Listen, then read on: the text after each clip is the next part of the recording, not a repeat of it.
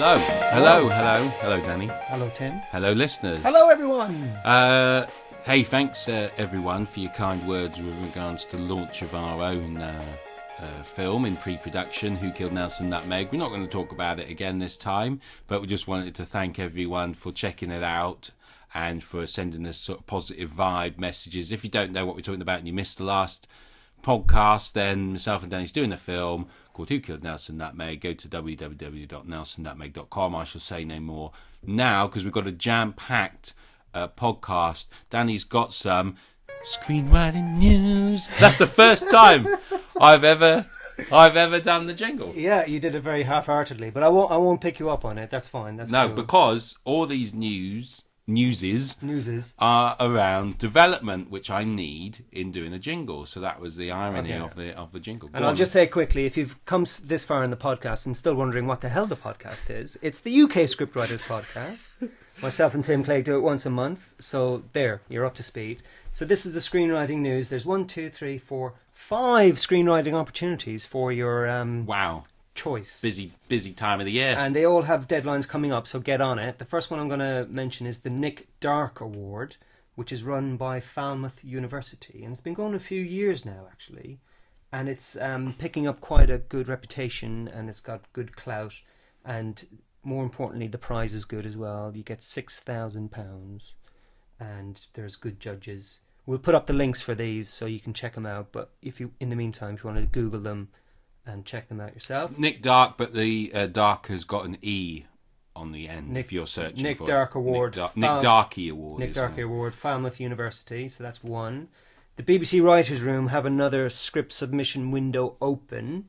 Um, it expires or it shuts on Monday, the 31st of March. Today, as we speak, it is 21st of March. Not sure when this will be live, So it'll but be live, get on with it. yeah. It'll be live before then, so get you might just only have a couple of days left. Yeah, you might have a TV or film drama script it lying in quick. around. Get it in quick. That's what they want. So get it in by the 31st of March. Check it out at their website.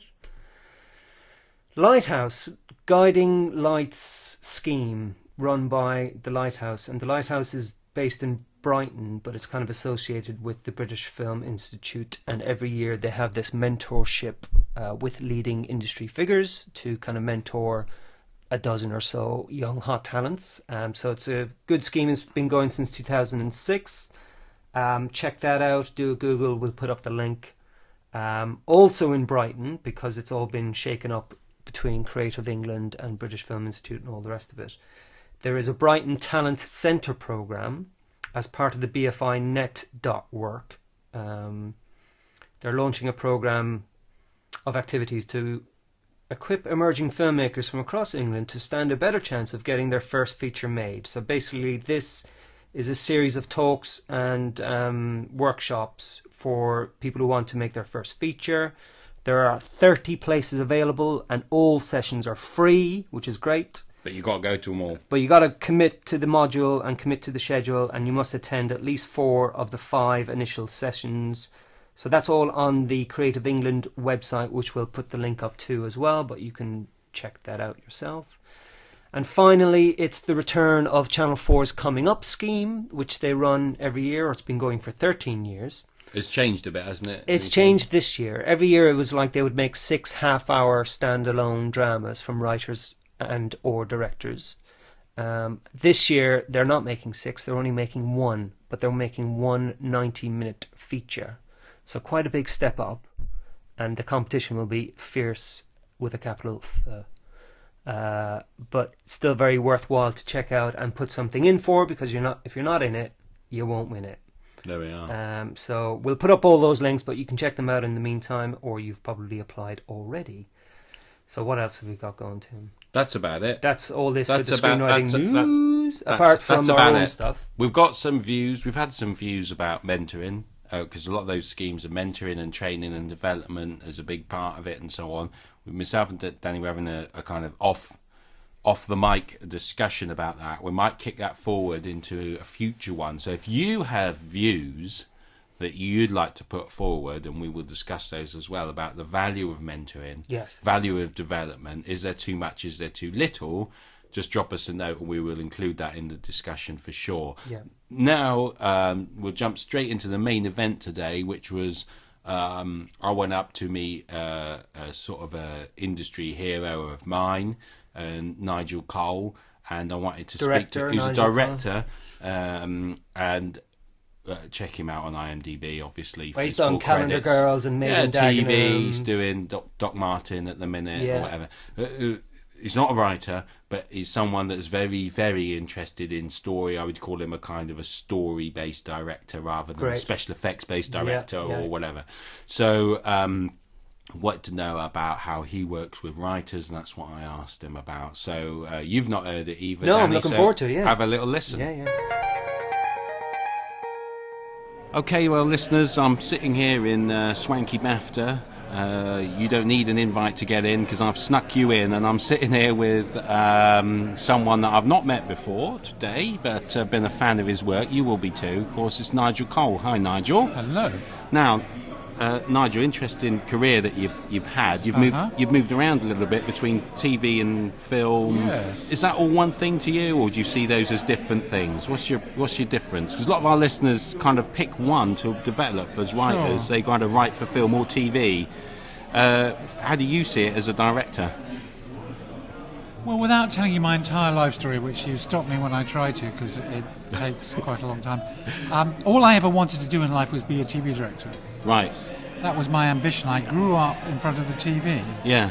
Uh, as Who was it, who was it, what sort of programs inspired you though growing up? Why why TV? Are we talking about sort of Dennis Potter style TV? Yeah, or I mean what? everything from Dennis Potter, um, you know, down to uh, the professionals. Oh yeah, yeah, yeah. you know, and everything in between. Um, you know, play for today, um, and I, I don't know. I just it was my education, television. Yeah. And as a family, we didn't go to the cinema much. It Yeah. wasn't a big thing in our family. Yeah. We'd go to the Bond film, and we'd go to, you know, kind of the big hit. Yeah. But um, I was never, and almost still aren't, a film buff. Really, What really. I liked was stories Yeah. and actors. Brilliant. And um, I used to do a lot of acting in my youth. I was in the National Youth Theatre and I, I did drama at university and I liked all that. But I also loved television. Yeah. And so all I wanted to do was be a TV director. It looked a really cool job to me. But do you think TV's changed a lot? Because if you look at um, films like Made in Dagenham or Calendar Girls, they have a feel of those classic Yeah. TV plays almost. I don't mean play like a stage sure, play. You know what I mean by a TV play. Um, they've got that feel about it. Mm-hmm. But but do you feel there's not that much of a home for those one-off dramas in TV anymore? Well, listen, I mean, I finally got to make some television, Hmm. and I was incredibly lucky that the very the second job I ever had was the first series of Cold Feet, Hmm. and it kind of launched me like a rocket into the business. You know, and you- you- if I if I say one thing on this interview, it's just keep going, and one day something will click, Yeah. and you'll wonder, uh, you know, how to slow it down. Yeah, And right, It's right, right. amazing how you can kind of bump along the bottom for years, and you do one piece of work, and you are suddenly flying. Yeah. And it really happened to me. I did Cold Feet. It was a big hit of the year, and everybody did, wanted to work with me. Yeah. So it so happened. How quick did that happen, Nigel? Was that overnight? Yeah. I mean, was it literally one day? overnight. It Yeah. overnight. It started running. The reviews were brilliant. The ratings were spectacular, and I started to get three or four offers a day of work. Really, It really. was like bam. Yeah. and I picked what I thought was a TV movie Yeah. called Saving Grace, Oh yeah, yeah, yeah. which uh, I made for Sky Television. Mm. It was a TV film, and it was only going to appear on TV. Yeah, yeah. And I thought, I've done it. I'm a TV director. Yeah. Fantastic. And uh, we finished it up, and somehow or other, people liked it enough to start saying, hey, maybe we could release this as a movie. And it got to go to the Sundance Film Festival. And I turned up at the Sundance Film Festival totally naive, having been a director for like a two years, um, not even knowing what Sundance was. Um, and within 48 hours, I was the hottest director in the world. I mean, it literally happened like that. Yeah. It lasted about six months being Yeah, hot. yeah. But I was, for six months, or for probably more like six weeks, the hottest director in the world. We, we sold the movie um, to Fine Line for $10 million and uh, it won a prize. Yeah. And suddenly I was being pursued relentlessly. I, as you know, Sundance is at a ski resort. Yeah, yeah. I was so overwhelmed by the interest in me that I went skiing Yeah. to get away from it. Yeah. And two agents pursued me down, Down the, the ski slope. Oh, it sounds like a sort of James Bond vision. Exactly like that. I kept looking behind me, expecting to see bad back projection. I was, for a brief moment, Roger Moore.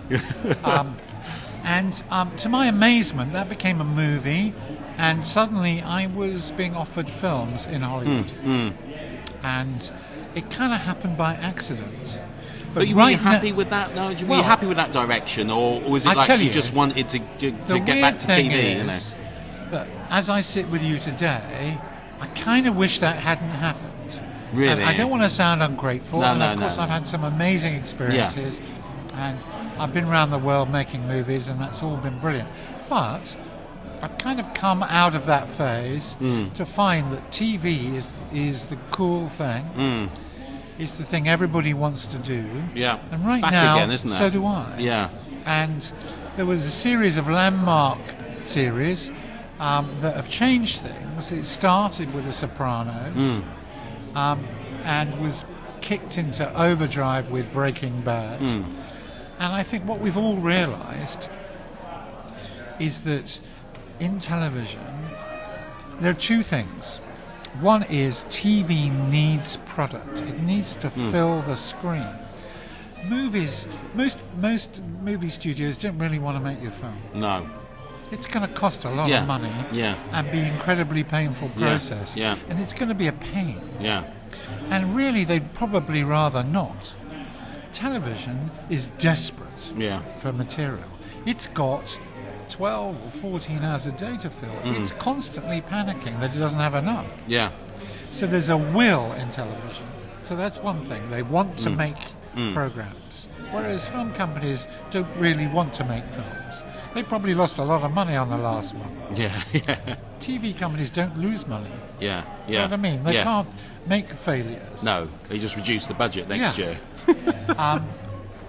So practically, television is hungry for material.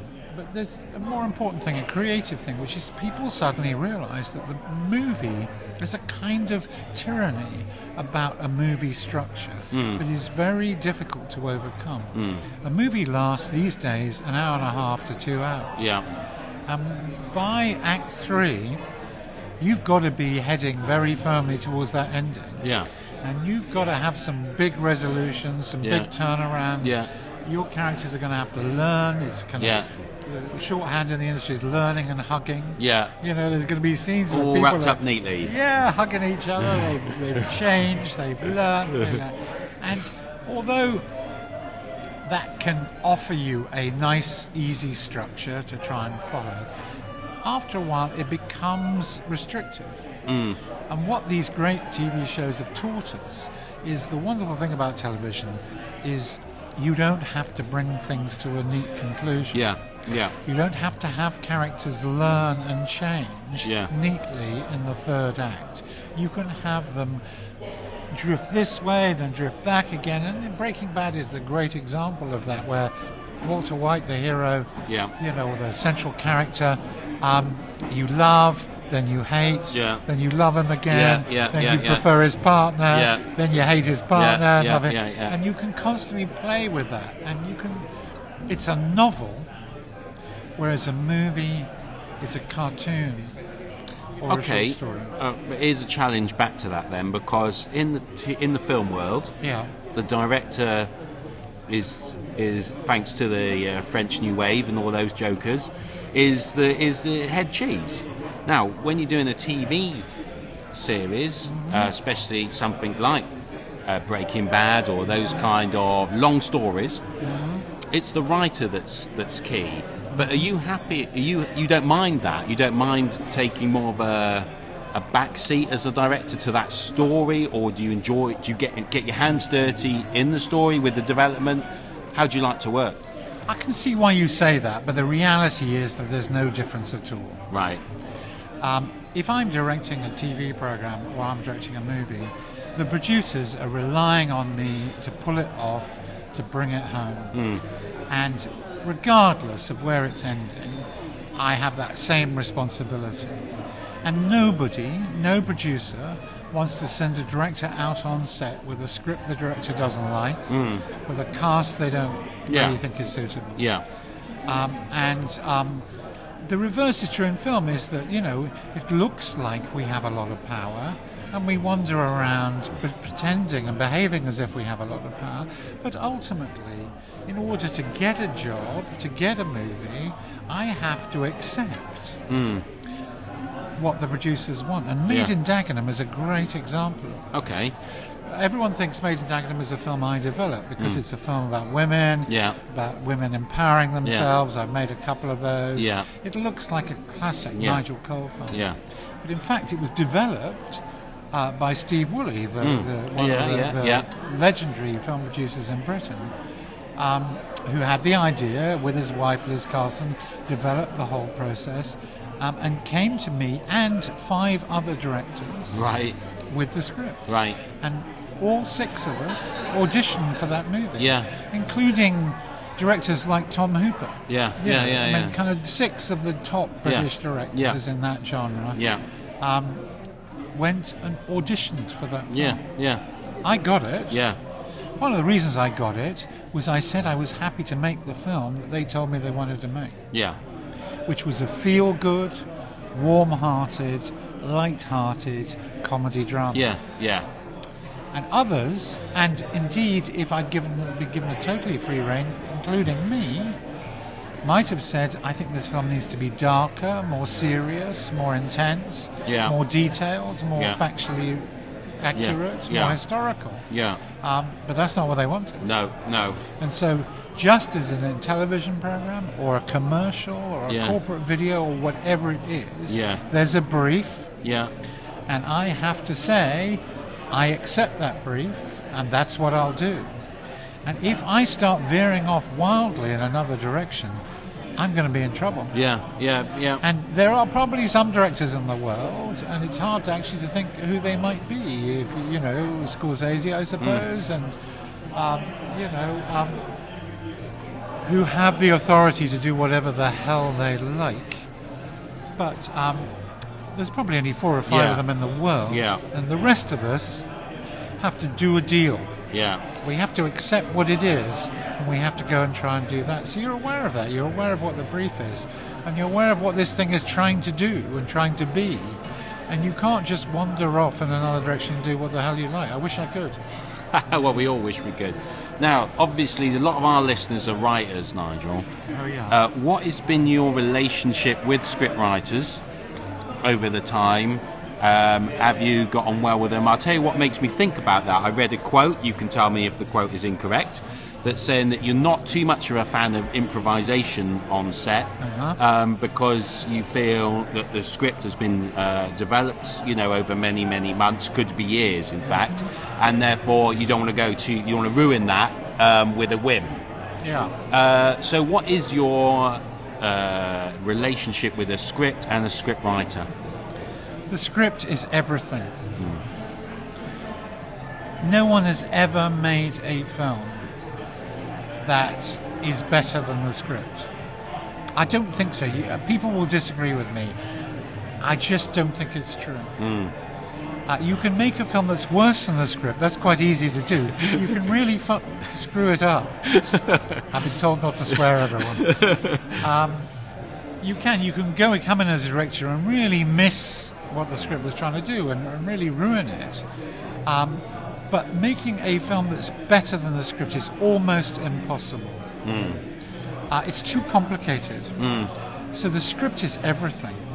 And if you think you can make it up as you go along, you're soon going to learn you can't. Clearly, I mean, even Mike Lee, the most celebrated Yeah. improvisational director of Yeah. all time, Yeah.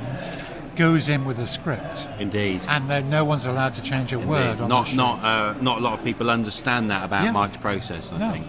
Yeah. He spends months wor- workshopping with the actors in order to write the script. Yeah. Mm. But once he's written it, that's it. Um, every moment, every beat in your film has to do a job. And that job is to move you inexorably towards that ending. And if you think you can make that up as you go along, when you're shooting out of sequence, out of order, um, when you're under all kinds of pressure, um, and every single person on that film set, and in my case, a film set will have 120 people on it. Every single one of those 120 people think they know best about what should be done. And your job as a director is to pull all those people in the same direction and get them all making the same film. And the only thing you have to guide you is the script. So, uh, I think it's ludicrous to say writers are more important than television. They're certainly better regarded in television, um, but they're equally important in film, and they are everything. And um, I can't make a film without a great script, and um, I would never attempt to. Um, 80, 90% of my work is working with writers on the script. And I'll spend two to five years on each of the films I've done, honing and polishing and chucking it out and starting again and ripping out Act One and seeing if it will work starting in Act Two and changing Act Three and pulling out this character and you know just endlessly. Um, you know, ten to twenty drafts would be good. Yeah, You know, you'd yeah. think like this is Yeah. quite an easy process. Yeah, yeah, yeah. So that's vital.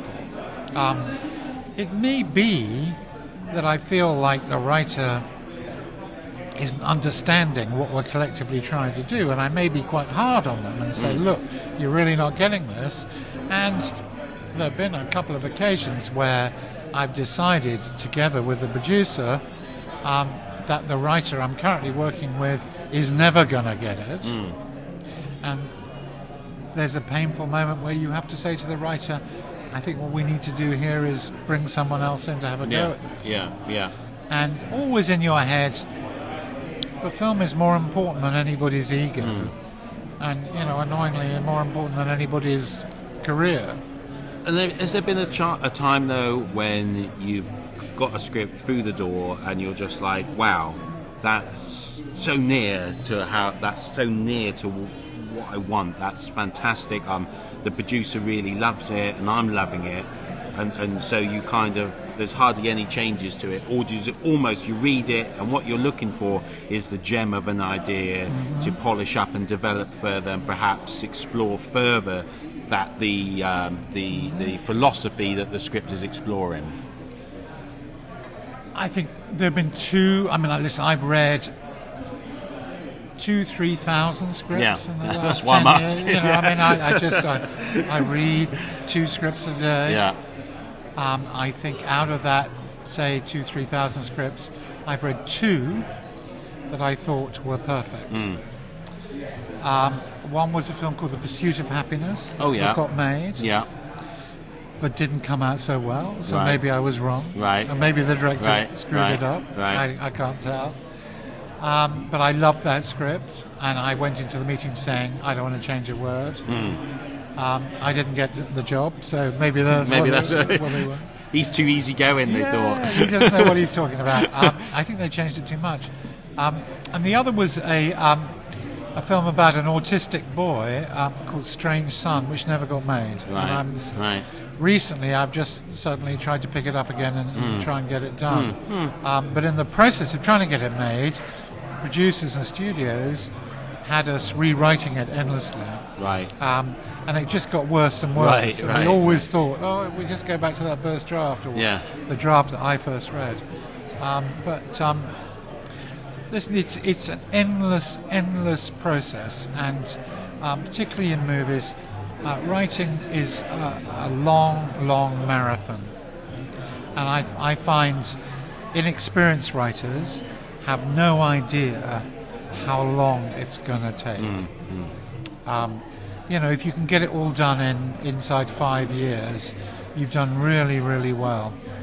And um, I think often there are ideas and themes and character arcs that are in a script, but a director can come in and go, here's how we can really make these things fly. Here's how we can make them sing. They're there, but they're just not flying. Yeah. And it's often a case of decluttering. You know, it's like kind of trying to see the wood for the trees. You know, you've got so much going on here. Mm, yeah. You need to lose Yeah. some of this so that this can Yeah. um, fly. Um, but you know, often you know the same writer will underwrite things and then overwrite things. Yeah. Often in the same scene. Yeah. You know, you've established this point. You've established it five times. You really don't need Yeah. to establish yeah, it yeah, again. Yeah. And then in the next scene, you'll be saying, "You think this is clear, but it's not." Hmm. And to me, the whole art of storytelling, whether it be television or film or a novel or anything, but the storytelling is about clarity versus subtlety. It's easy to be clear about what you want the audience to feel, Yeah. But you're so unsubtle about it, the audience feel like they're being spoon fed it, hit over the head with it, and bored shitless. Yeah. Yeah. It's easy to be original um, and uh, subtle, but to be vague and unclear. Yeah. Yeah. And if you can find a way of being clear, having the audience in the palm of your hand and manipulating them exactly how you want it to do, how you want them manipulated, uh, but doing it so subtly they don't know, that's the holy grail. So usually it's about clarity versus subtlety. How can we be clear about this point of the story and but do it in such a way that no one knows, can't spot what we're doing? I like that, and it, and I agree with you. and that's the eternal challenge, of course. Um, last thing to end on, you've already given one good bit of advice to, to, to writers: keep at it, and I agree with that one as well. What would be your other message, just to end on, to to uh, writers out there that are just starting or been doing it three, four years and are just starting to have a little bit of small success or whatever? What would you say? What would you say to them is uh, the, the greatest tip that, that you've ever heard or that you yourself have formulated? Tough one, I know. Yeah, bribes. um, bribe me. Um, I bought you a cappuccino, bribes. Nigel. Does that count? Not is that too small? Oh My no! going Oh dear! Oh is dear! The Oh, least lunch of the ivy. oh no! Um, it's all about story. I think people get carried away by the idea they're making a film Okay. Yeah. uh, or a television Yeah. film. Um, that somehow or other kind of atmosphere, cool shots, um, amazing set pieces, brilliantly conceived moments are going to do it. Yeah, right. And they're not. Yeah. The audience doesn't care about those things. You know, the, the, the real classic is the six-minute tracking shot. You know Yeah, what I mean? yeah, There's yeah, like, yeah, yeah, yeah. it's it's the look it's- at me! Look at me! it's the badge of honor amongst directors. I'm going to do these whole 10 pages Yeah. in one shot. Look Yeah. at me, I'm so cool. Nobody cares. Film students care, film buffs care, good for them. And if you can do that as well, great. Yeah. All anyone cares about is story. That's all you've got. Yeah. And um, unless you could sit a stranger down and in 10 minutes tell them the story of your film, Hmm. and at the end of it they go, that's one of the greatest stories I've ever heard, forget about it. Yeah. Yeah. It's all about story. In a novel, um, you are allowed to hear the thoughts of your characters. You know, they talk. Yeah, to you. They yeah, say, you know, yeah. That X really annoys me that they get- they get that feel, trick. Uh, you know, I'm, he feels bad. He Yeah. feels scared. You know, la la la. Yeah. You don't have that facility unless you use the last refuge of a scoundrel on film, which is the voiceover. Which please don't do that unless you have to. Um, but um, all you have to reveal the feelings and thoughts um, and desires of your character is story. All you have are the choices they make and the actions they take. Dialogue doesn't do very much for you. Because if you have characters tell you what Yeah, they're feeling, yeah, it's really dull. cool. Yeah, no one, exactly. everyone knows that. That's page one. Yeah. Show rather than tell. Yeah. Everybody understands that. But putting that into action is actually harder than it sounds. Yeah. And what you have is story. What does your character do next? Why does he or she choose to go this way or that?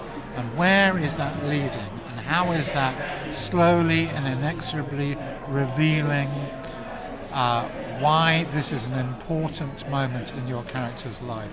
What you're saying to an audience with a story is come and look at this. Come and meet this person. And having done that, you're saying, I've chosen this moment in this character's life to show you.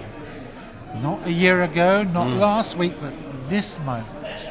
And you have to know exactly why this moment is the moment you've chosen to show the audience. yeah. Because this moment is the moment that reveals everything you need to know about this character. Yeah. This moment is why this person is interesting. And so it's about story. And most writers I find are not good enough at story. It's bizarre. almost get distracted like by that Yeah. other stuff almost with the with the cleverness and the techniques and Yeah, and I think there is a slightly different bias bet- uh, between England and the States here, mm. In that we come from a, an academic literary tradition here, and most people who see themselves as writers like writing. yeah yeah And I think if what you really love is writing, if what you love is words, what you lo- love is the elegantly turned phrase, my advice to you is go and write a novel mm. or do journalism. yeah um, What you are as a screenwriter is a storyteller. Yeah. And what you need to be in love with is story. And it amazes me. I say to writers, "What's your, what's the story? Tell me the story," and they get lost. They don't know what the story is. Um, the story is doing everything for you. It's revealing everything. It's driving it, and that story has to get more and more and more interesting as Yeah, it goes on. yeah. And um, I, I'm constantly saying to writers, let's just go back to the story here. What's our story? And what we're trying to do is fix it with a cool scene. yeah yeah No amount of cool scenes Yeah. is going to make a good movie. yeah What's, You why is it compelling movie yeah It's 120 minutes of cool scenes. Yeah. And it can be terrible.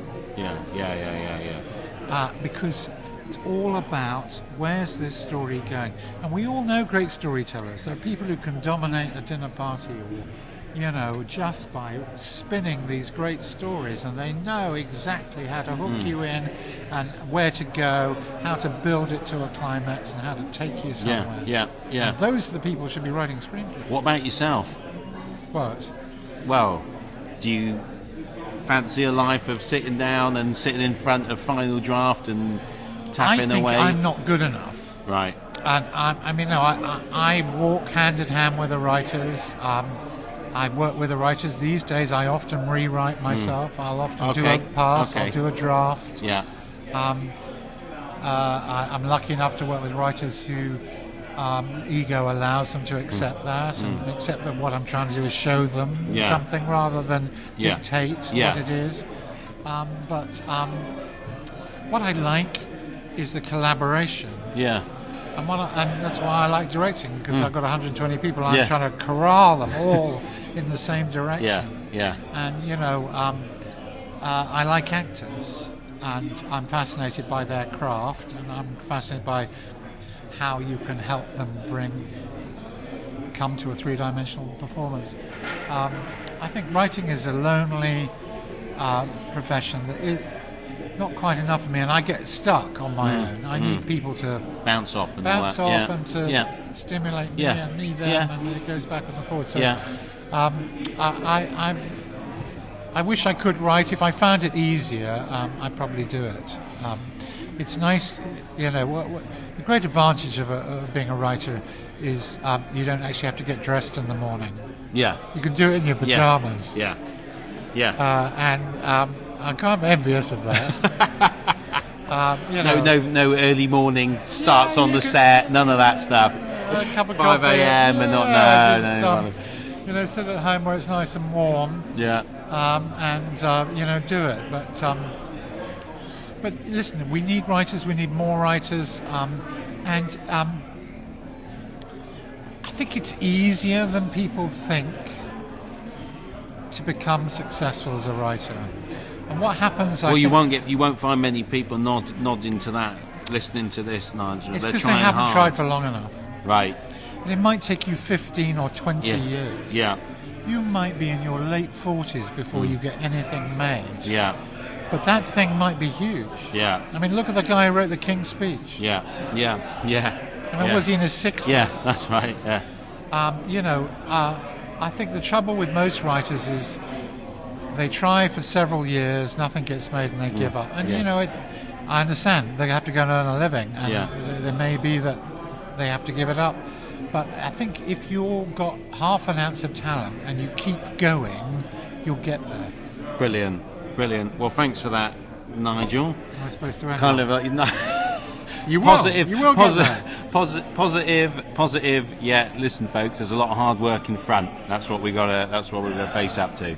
Uh, okay. Story. Story. Story, story, story. Tell me a story that I love, and you're hired. There we are. All right. There you go. The challenge has been laid, listeners. That's it, Danny. All right, thanks for that, it. Tim. And Oh well, I enjoyed. I I enjoyed it, and uh, Thank you, all I was down was a ca- cappuccino, so I was happy about that. Thank you, Mr. Cole, because it, that all happened because of Twitter. Really, I think I sent him a tweet and stuff, and it Yeah. of it steamrolled. It there. did. It did. It so did. thank you for not ignoring my tweet, Mr. Cole. You're There we very, are. You're very we kind. Uh, he did admit that he'd never listened to the podcast. That's perfect. that probably helped. you wouldn't want to in public, would you? You wouldn't want to. Um, So let's wrap up. that let let let let let's uh, conclude um, just with how to get in touch with us and where to find us. Obviously, you're listening to this somehow through the power of the internet. Yes. Bless you for doing that. Um, if you've stumbled upon it or someone's slipped this podcast to you under your doormat, then you can find more by searching on iTunes. That's the number one way for new UK scriptwriters, and you can just subscribe there, meaning that it's automatically download. You can find us on uh, ukscriptwriters.podomatic.com, which is where the actual material is uh, hosted. Uploaded, yeah. Um, you can also find us on Twitter, UK Scriptwriters Facebook. which we share. Me and Danny share that, so um, one of us will, will reply, or we'll reply in tandem when we're meeting up. Uh, yeah, Facebook, uh, all over the internet, really. Yeah. And, and you can email us as well, ukscriptwriters at hotmail.com. Com. Yeah. That's it. That's it, really. Send us send us uh, stuff. We always like to get it. That's we're, it, really. we're going to try a few more interviews as well over the next few podcasts. More, me, mo- there's more lined up, um, so um, we'll trickle, trickle those out around urgent debates as they occur. Yeah, and, and more news about Nelson Nutmeg as we get it going. Yeah, brilliant. Okay, All cheers right. then, folks. Thank you. Bye. Bye.